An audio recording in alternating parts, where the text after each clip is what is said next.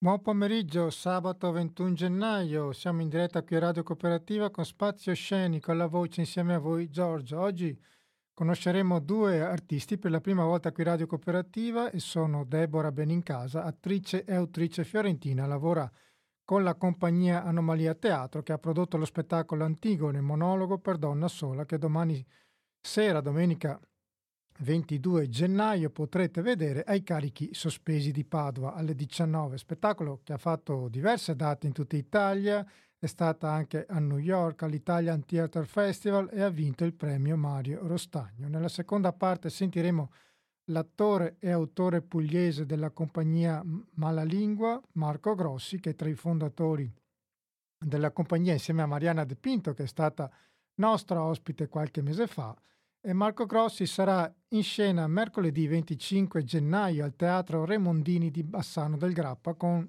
Il Colloquio, una commedia dissacrante, divertente, scritta e diretta da Marco Grossi, una produzione teatri di Bari vincitrice dell'importante bando SIAE Nuove Opere per chi crea 2019. Lo spettacolo è un progetto sostenuto dal Ministero della Cultura e dal programma straordinario per lo spettacolo dal vivo della Regione Puglia, che vede in scena un cast composto in gran parte da giovani e talentuosi attori. Noi facciamo una pausa musicale e poi entriamo in diretta con la nostra prima ospite di oggi. Buon ascolto.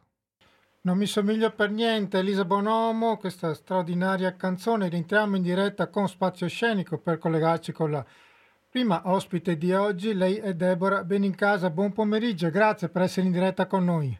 Ciao a tutti, grazie a voi per avermi invitata. Allora, Deborah Benincasa, attrice e autrice fiorentina, fa parte della compagnia torinese Anomalia Teatro, nata nel 2016 e il primo lavoro della compagnia si intitola Antigone, monologo per donna sola, premio Mauro Rostagno alla drammaturgia, miglior spettacolo Festival Ultima Luna per la regia di Amedeo Anfuso che si configura come la riscrittura in chiave attualizzante e tragicomica dell'opera di Sofocle.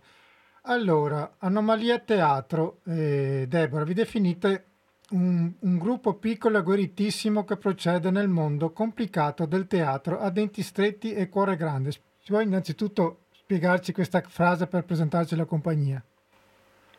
Sì, noi abbiamo noi siamo un gruppo di artiste e artisti che hanno deciso di mm, mettersi insieme, di stringersi forte, di fare gruppo, eh, perché avevamo voglia e bisogno di avevamo voglia e bisogno di creare i nostri spettacoli, di creare la nostra arte, detto questo il mondo in generale, la realtà in generale in questo momento, quella teatrale in particolare, è estremamente precaria, estremamente difficile, spesso feroce, eh, eccetera, e per noi farlo insieme, eh, cioè sem- percorrere insieme questa strada ci sembrava il modo migliore per affrontare al meglio il viaggio.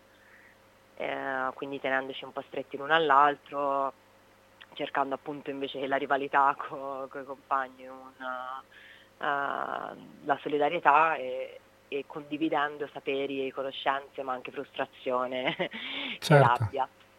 E la vostra idea è un teatro popolare appunto che metta in relazione artista e pubblico e il primo vostro spettacolo, tra l'altro che hai scritto e interpretato, si intitola appunto Antigone, monologo per donna sola, che è questa eh, giovane donna eroina e vittima allo stesso tempo che sfida il tiranno Creonte che gli nega una degna sepoltura al fratello. Hai voluto fare la riscrittura, diciamo, in chiave attualizzante e tragicomica dell'opera di Sofocle, che in particolare mi sembra tu faccia riferimento alla versione di Jean Anouilh sì. scritta nel 41 in piena resistenza francese. Quindi un periodo, era un periodo di, di, di, grandi ideali, sacrifici per costruire un futuro diverso. Oltre diciamo, alla passione, immagino, per la mitologia classica, penso ci sia qualcosa anche di molto profondo che ti ha spinto a voler scrivere questo spettacolo e a volerlo portare ai giorni nostri. Sì, beh, Antigone in generale è un archetipo, penso, di di eroi estremamente interessante, innanzitutto un, nasce in un mondo di eroi maschili eh, eh, che combattono attraverso una potenza fisica e, e, lei invece è la ragazzetta di 15 anni in, que, in questo, in questo film, quindi si distingue proprio anche eh, col, col, suo corpo, con la sua età, col, col suo genere rispetto al panorama che ha intorno e anche rispetto al tipo di lotta che porta avanti. Lei fondamentalmente porta avanti la sua costanza e la sua idea su cui non cede. Eh, mi interessa molto l'Antigone, la storia di Antigone, anche perché non c'è, soprattutto nella riscrittura di Gianna Nuil, Creonte che è il re che di fatto non, non, permette la sepoltura del fratello, non è visto come un eroe, un cattivo, scusa, un, un cattivo crudele o maligno che fa le cose per, appunto, per cattiveria o per egoismo, lui le fa perché il mondo circostante ha bisogno di, il sistema in cui vive si regge su queste regole, il fratello non può essere seppellito per fare in modo che la città e le regole della città possano andare avanti. Quindi Antigone non è che si, si contrappone a un nemico preciso, è il simbolo in realtà di un sistema più grande. Certo. Ecco. C'è una, una, una, frase interessante che ho letto del tuo regista che dice questo, quello che ci affascina di Antigone è che la rende modernissima, la sua lotta non violenta, la sua disobbedienza che pur non arrivando all'obiettivo resta incendiaria ed esemplare. Noi abbiamo provato ad umanizzare la sua figura inserendo riferimenti alla cultura pop e cercando un dialogo con il pubblico con autoironia e leggerezza. Sì, tutta la parte iniziale di Antigone, tutta la parte, la metà di fatto di, del, de, dello spettacolo è proprio un, un gioco col mito, eh, in cui in parte viene anche parodizzato, per me il termine, è proprio un gioco, eh, quindi è la, il racconto poi di tutta eh, la storia antecedente al, alla sepoltura, alla non sepoltura del fratello, quindi la storia di Edipo e, e, la guerra contro, contro, Tebe e abbiamo deciso di, di, ricostruirla appunto come se fosse un mix fra un film d'azione e una soppopera. In generale a me è proprio eh, un, piacere di giocare col testo, di giocare col, uh, con, col classico e di tirarne fuori una cosa che sia di fatto a metà, perché ci, siano, ci sono sia riferimenti appunto dell'età classica sia riferimenti dell'età contemporanea, quindi si passa dalla Sfinge a Kill Bill fondamentalmente. E soprattutto il rapporto col pubblico per noi è estremamente importante, noi eh, facciamo quasi sempre spettacoli in cui l'attore si, di fatto si rivolge direttamente al pubblico in un qui e ora. Diciamo che, che è un'Antigone dove ognuno ci si può immedesimare.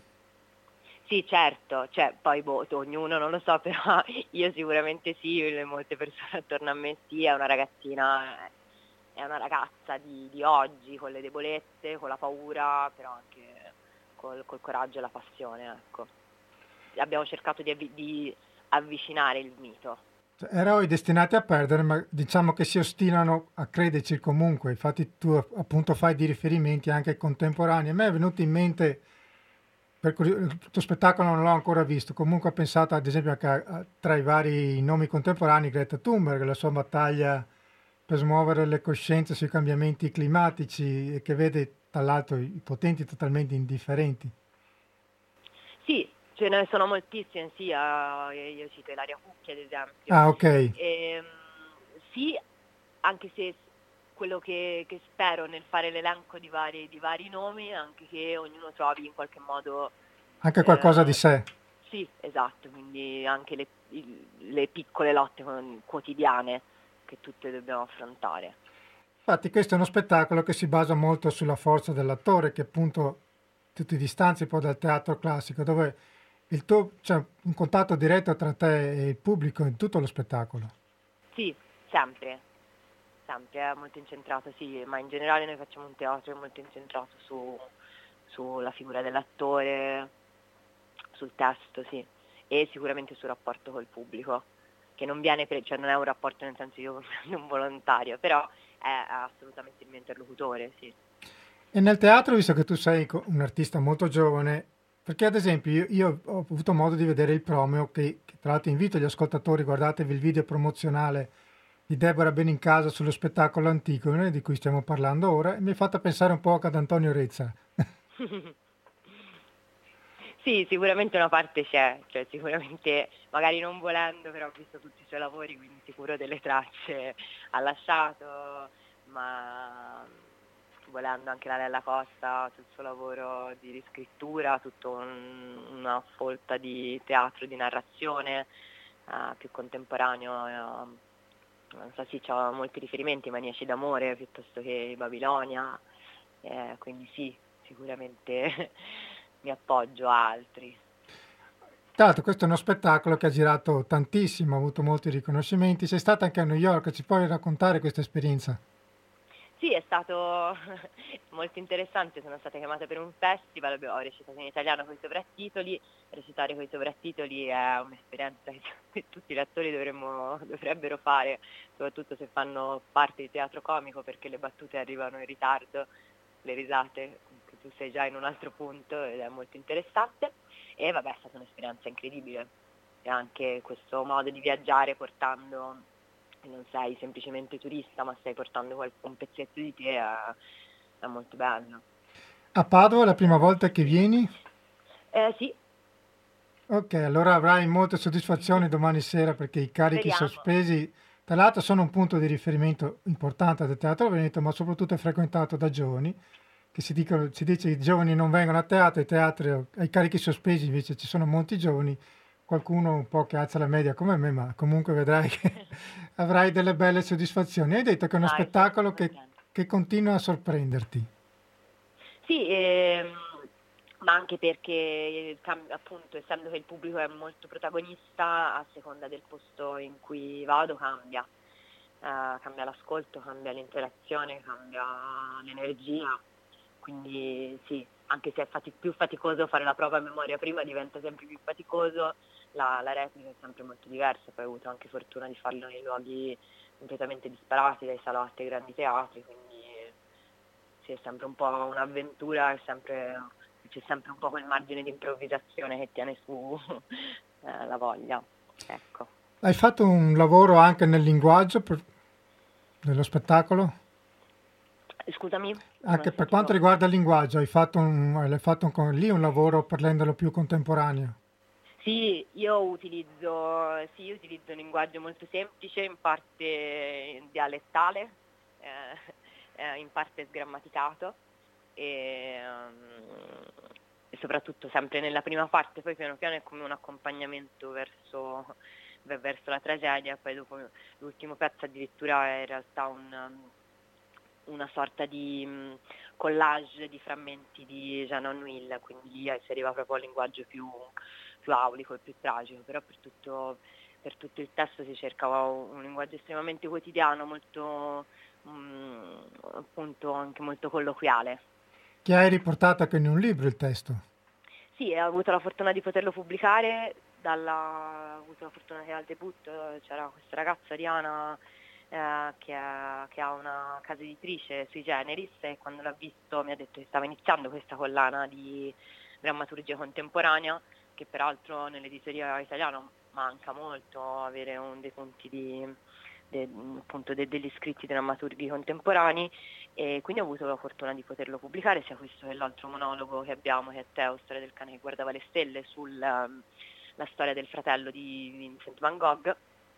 E sono dei libri molto, molto belli, sono, proprio anche esteticamente sono molto carini, ci sono de, anche delle, delle illustrazioni all'interno e vabbè per me è sempre molto bello portarli insieme, al, insieme, allo spettacolo ma è anche molto bello che qualcuno mi scrive che ha letto il libro e non ha visto lo spettacolo che per me era una roba no, a cui non avrei pensato quindi si potrà, trova- Scusa, si potrà, trovare anche domani sera il sì, libro? Per... Sì, sì, li okay. portiamo. Quindi per chi voresse ci sarà anche il film a copia allora alla fine? A voglia, con piacere. Oh, ok, ascolta, eh, ho, io ho letto, ho avuto modo di leggere anche alcune notizie riguardo gli altri tuoi spettacoli. Mi pare di capire che voi diciamo, producete spettacoli che affrontino temi sociali con diciamo, una matrice comica, ironica. Sì, più o meno è appunto quando diciamo, definiamo il nostro stile che è orgogliosamente popolare un po' questo, nel senso che cerchiamo sempre di parlare a un pubblico il più ampio possibile o comunque di non fare intellettualismi, uh, portando però delle urgenze profonde nostre, eh, politiche e sociali. E, diciamo che la comicità ci aiuta moltissimo, io lo trovo un mezzo incredibile appunto per eliminare le barriere di difesa che spesso, che spesso ci sono quando, quando, quando, si inizia uno spettacolo, si pensa molto che deve essere una roba elegante e seria e la risata scuote un po' e ti lascia anche più esposto a, ad aprirti, ecco. Anche perché così se poi arriva la parte più dura uno esatto. è già più rilassato. Crudele anche un po', esatto. C'è una, un, riguardo una frase di una tua nota collega Giuliana Musso che appunto volevo condividere con te che dice la comicità e il teatro popolare sono legati perché il teatro popolare ha una matrice sovversiva, se non ce l'ha non è teatro popolare. Non deve essere rassicurante la comicità ma deve essere liberante. Eh beh, sono molto d'accordo, certo, ma è come sì, la comicità e il tragico che sono vicini di fatto. Eh, sì, sono molto d'accordo, molto bella, ora me la segno anch'io, infatti. Ok, la trovi, la trovi nel suo sito, quindi se vuoi cercarla. Perfetto, grazie.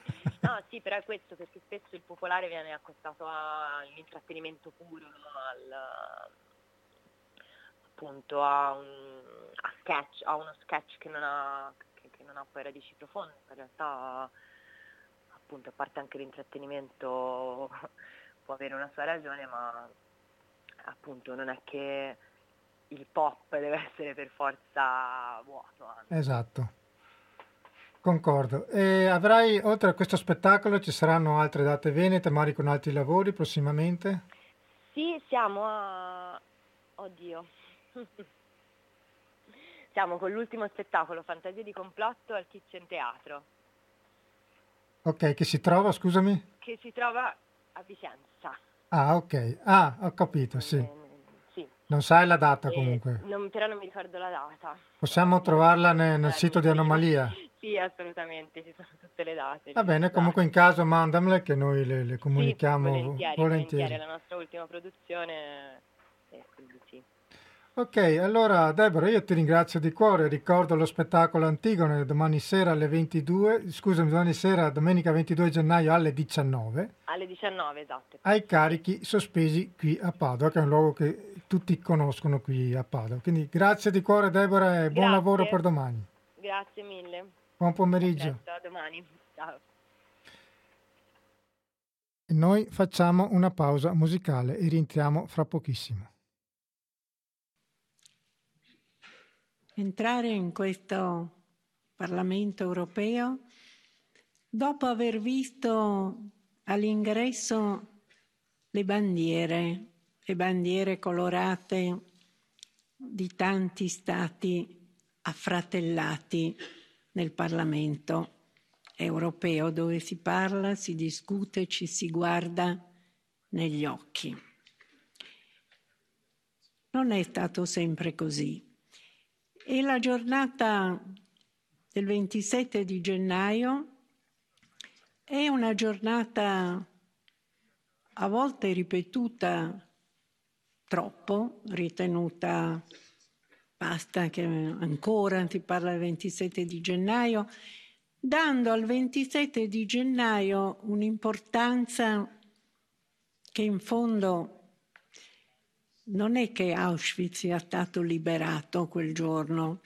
L'Armata Rossa è entrata ed è molto bella la descrizione che fa Primo Levi nella tregua di questi quattro soldati russi che aprono e si trovano davanti, senza liberare niente perché i nazisti erano già scappati da tanti giorni, si trovano di fronte questo spettacolo incredibile. Al momento ai loro occhi e poi più tardi, molto più tardi, diventò uno spettacolo incredibile per chi lo volle guardare, qualcuno non lo vuole guardare neanche adesso, dice che non è vero. E, ehm, e lo stupore, lo stupore per il male altrui, sono queste parole straordinarie di Primo Levi perché questo stupore per il male altrui, nessuno che è stato prigioniero ad Auschwitz l'ha potuto mai dimenticare un secondo della sua vita.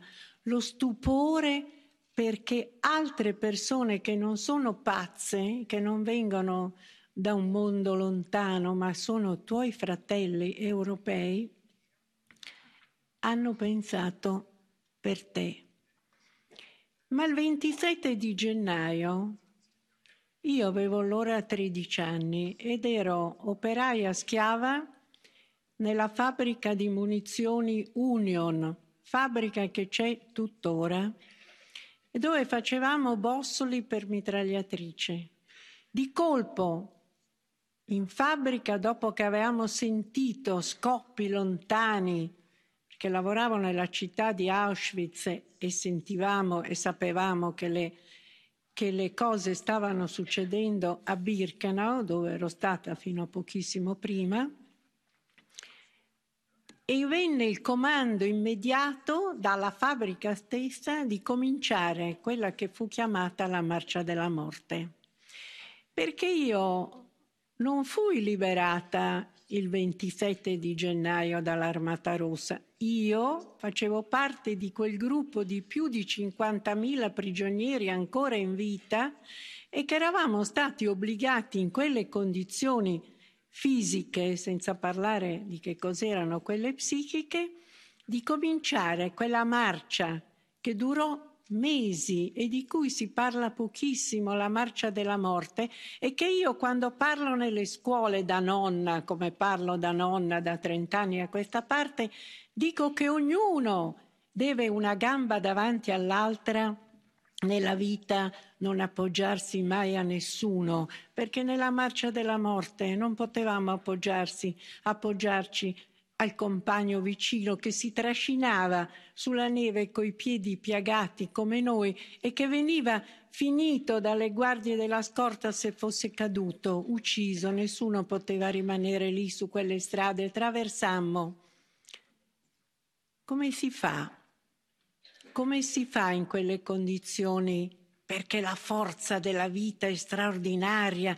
È questa che bisogna trasmettere ai giovani di oggi, che sono mortificati dalla mancanza di lavoro, mortificati dai vizi che ricevono dai loro genitori molli, per cui tutto è concesso, mentre la vita non è così, la vita poi ti prepara a questa marcia che deve diventare marcia per la vita e noi non volevamo morire, noi eravamo pazzamente attaccata alla vita qualunque fosse, per cui una gamba davanti all'altra, buttarci sui letamai, mangiare qualunque schifezza, qualunque cosa, mangiare la neve dove non era sporcata dal sangue e non domandarci più nient'altro che andare avanti, camminare, camminare. Era il male altrui le finestre erano chiuse, traversammo, all'inizio fu Polonia, Alta Slesia, poi fu Germania. E quando mesi, mesi dopo, dopo aver passato altri lager, altri orrori, altri mali, Ravensbrück, un Jugendlager che si chiamava Jugendlager perché in effetti eravamo giovani, ma sembravamo vecchi senza sesso, senza età, senza seno, senza mestruazioni, senza mutande. Non si deve aver paura di queste parole perché è così che si toglie la, la dignità a una donna. È così. E questa era Liliana Segre e noi facciamo una pausa musicale. Ci risentiamo fra pochissimo.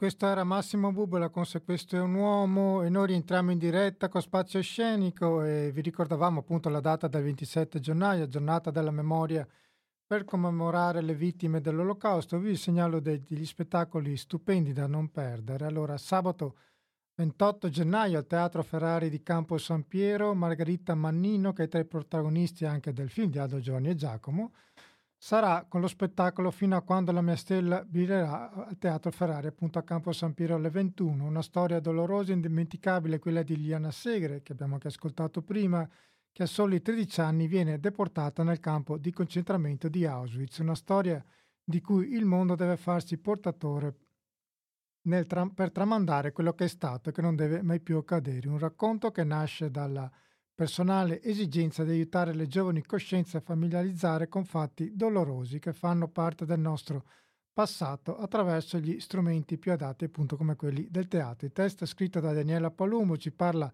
in modo semplice e diretto, racconta di un'infanzia felice e spensierata, quella di Liliana bambina, di un'adolescenza stravolta, di un viaggio al limite della sopravvivenza, di una prigionia che si fatica ad immaginare.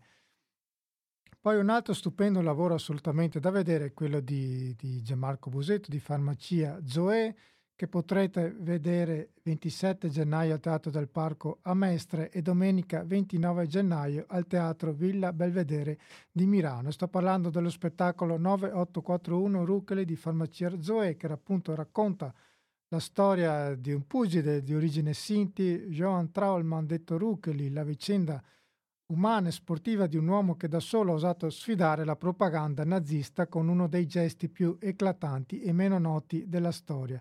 Un atto d'amore che si racconta sotto la pelle tragica di un'Europa sfigurata. Lo spettacolo invita a una riflessione sulle moderne forme di razzismo e pregiudizio e sul rapporto che lega l'essere umano ai concetti di dignità e diversità, un confronto tra ieri e oggi sulle influenze del passato e del nostro tempo.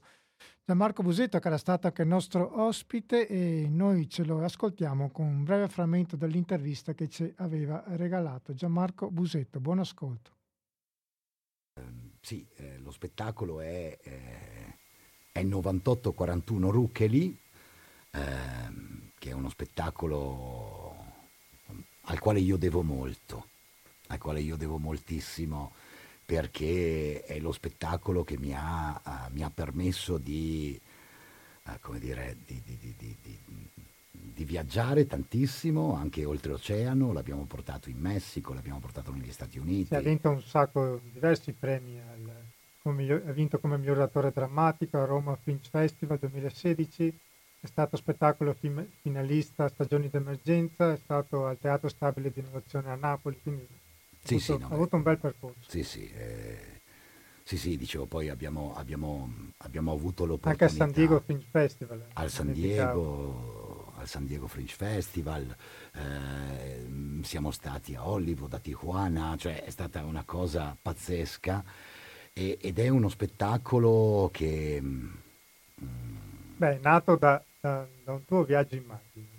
Ma, ma, ma, sì, guarda, questo lo racconto proprio all'inizio del, dello spettacolo perché è molto interessante.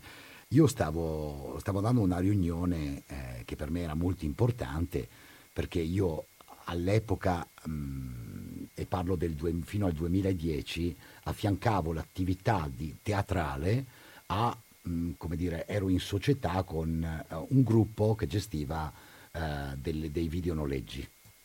E, io stavo andando a comunicare ai miei ex soci che avrei lasciato uh, la società per dedicarmi esclusivamente al teatro.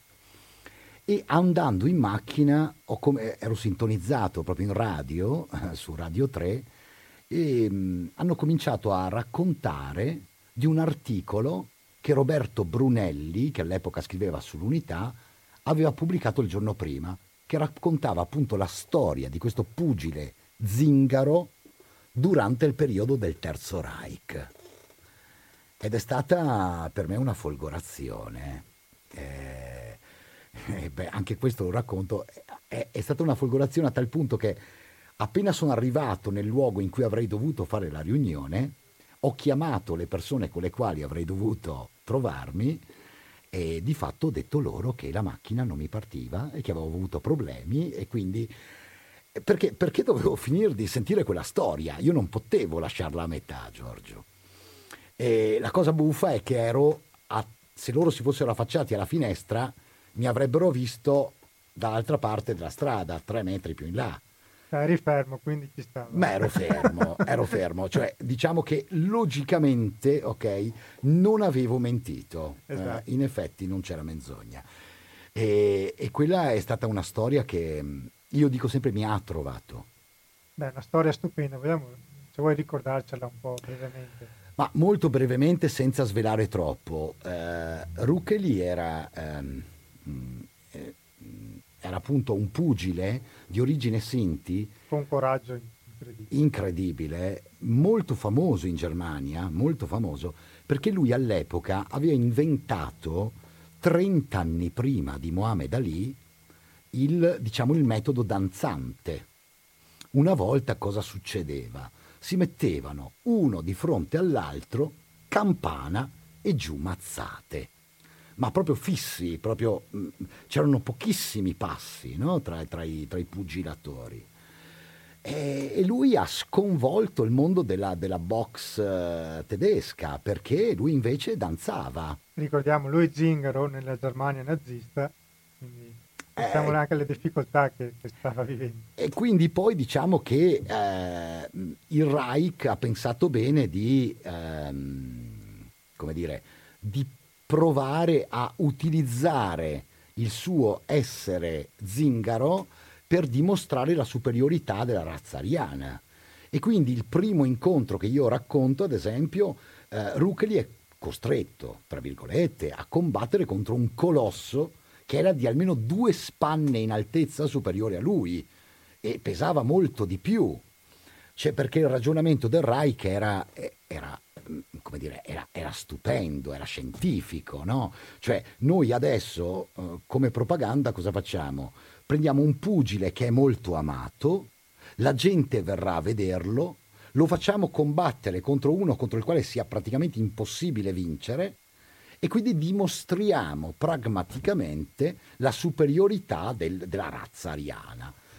Dicevo un ragionamento scientificamente corretto che però non aveva fatto i conti con Rucheli, che di fatto massacra completamente questo colosso. E la tecnica va anche oltre la forza a volte. assolutamente, assolutamente. E, e lì, lì, durante questo incontro, ad esempio, Beh, il eh. pubblico ha avuto una reazione allora, particolare. Il pubblico ha avuto una reazione particolare perché ad un certo punto eh, un gerarca nazista ha di fatto sospeso l'incontro dicendo che l'incontro non era valido. Aveva dato il no contest perché diceva è scientificamente impossibile che un misero peso medio zingaro possa sconfiggere un colosso di pura razza come Adolf Witt che era appunto il, uh, diciamo il, il concorrente di, di, di Rucari. E a quel punto il pubblico è insorto, ha cominciato a scendere dagli spalti e gli ufficiali nazisti sono dovuti scappare dal, dal, da, dalla birreria, perché all'epoca diciamo che eh, i palazzetti, gli incontri di box eh, si facevano in queste grandi birrerie, mh, nelle quali venivano, venivano allestiti gli spalti, eh, eh, sono dovuti scappare e, e quindi Rucheli, a furor di popolo, è stato proclamato campione nazionale dei pesi medio-massimi. Io vi invito il 27 luglio a Cittadella a venire a vedere alle 21.30 questo lavoro. C'è una, fra- una tua intervista, avevi detto che questo spettacolo mi ha aiutato a distruggere il mio ego attoriale. Cosa volevi dire? Eh, questa è bella. Eh, eh, allora, fino, eh, fino a, a, a, quando ho portato in scena Ruccheli, eh, c'ero molto io in scena, c'ero molto. E, mm, perché tu stesso dici che non sei Rucoli in scena, il pubblico no, è Rucoli. Io, io sì, sì, allora lo spettacolo è, è, è costruito tutto, in, è scritto tutto in seconda persona, per cui io suggerisco a, a, al pubblico che lui è un, un'immedesimazione con Rucoli, okay. quindi io suggerisco al pubblico che lui è Rucoli, eh, per provare a, a trascinarlo nell'immedesimazione. Al contempo io eh, ogni volta che, che, entro in Ruccheli, allora lo spettacolo parte in cui c'è Gianmarco totalmente che presenta proprio come ho trovato la storia, anzi come la storia mi ha trovato, e poi pian pianino però è come se lasciassi spazio a qualcun altro. È incredibile, ma io a un certo punto faccio click e smetto di esserci. Cioè io mi ritrovo quasi a fine, a fine spettacolo. C'è stata una ragazza, una ragazza a, a San Diego, allo, allo Spreckles Theater di, di, di, San Diego, che mi ha, mi ha aspettato fuori dopo una replica e ha cominciato a piangere, a piangere, a piangere tantissimo e mi chiedeva se poteva abbracciarmi. E, e, e ho detto certo, e, e mi ha passato un'energia incredibile e a un certo punto all'orecchio mi ha sussurrato grazie, grazie per non esserci stato. Quindi lei si è medesimata, come dicevi. Sì, ma lei diceva anche che aveva percepito proprio una sorta di, di medianicità no? nel corpo dell'attore. E questa cosa è stata, uh, non l'avevo mai vista io in questi, in questi termini, no? Poi io sono molto, anche abbastanza pragmatico, eh, però non l'avevo mai vista in questi termini, eh, però, però, in qualche modo posso dire che, che, ci ha azzeccato. Che è appunto la magia che succede eh, tra attore sì, e pubblico che sì. nei video non si può, non certo. si può replicare. No, assolutamente.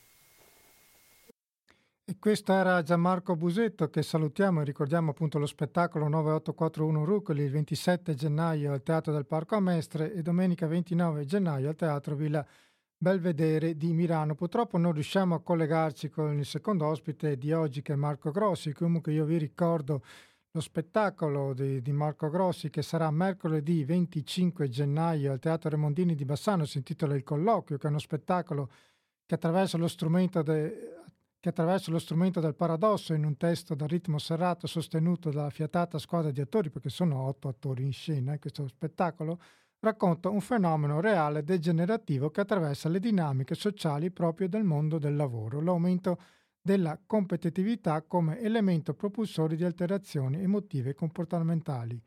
È uno spettacolo appunto di, di otto attori che si prestano a fare un codocco di lavoro e, e ne dimostra anche tutta la cinicità e l'arrivismo di, di una società de, del giorno d'oggi. Quindi uno spettacolo sicuramente molto molto interessante che vi invito ad andare a vedere mercoledì 25 gennaio al Teatro Remondini a Bassano e noi facciamo una pausa musicale e ci risentiamo per il finale di Spazio Scenico di oggi. Buon ascolto. Questa era Alteria a senso opposto e noi rientriamo in diretta per il finale di Spazio Scenico. Salutiamo Deborah Benincasa che sarà appunto domani carichi sospesi con Antigone monologo per donna sola e salutiamo anche Marco Grossi che non siamo riusciti comunque ad ascoltare comunque mercoledì 25 gennaio al Teatro Remondini a Bassano con il colloquio. E noi siamo ormai addirittura d'arrivo, vi ricordo che siete all'ascolto di Radio Cooperativa, la nostra emittente libera, noi non abbiamo sponsor commerciali, viviamo grazie al contributo volontario di tutti i conduttori, tutti i tecnici, tutte le persone che vengono qui in radio per eh, aiutarci a sostenere la radio, potete andare farlo andando nel nostro sito www.radiocooperativa.org dove trovate anche la possibilità di, di, ascoltare tutte le varie trasmissioni in podcast, potete ascoltarci anche in streaming per chi è fuori Veneto e appunto aiutare la radio con, con tutte le modalità che troverete. E noi siamo addirittura d'arrivo, io vi ringrazio per essere stati all'ascolto e ci salutiamo con una canzone di Maria Roveran che ieri al Caliscopio Teatro di Treviso ha tenuto un concerto molto molto emozionante con il suo collega Giovanni Schiavone interpretando le canzoni del suo ultimo album Noche Ben, Strade Nuove. Il disco appunto raccoglie dieci tracce, co- tra cui 13 tracce inediti, cover e brani di tradizione che rendono appunto omaggio a questo idioma che è il cimbro. Maria Roveran che ascolterete prossimamente in una delle prossime interviste della bellissima trasmissione di Gilles Facchinelli nel suo programma Sette Note che va in onda al sabato alle 19.40. Noi appunto ci salutiamo con la canzone che dà il titolo al suo album Noge Ben. Grazie a tutti voi di essere stati all'ascolto e buon pomeriggio.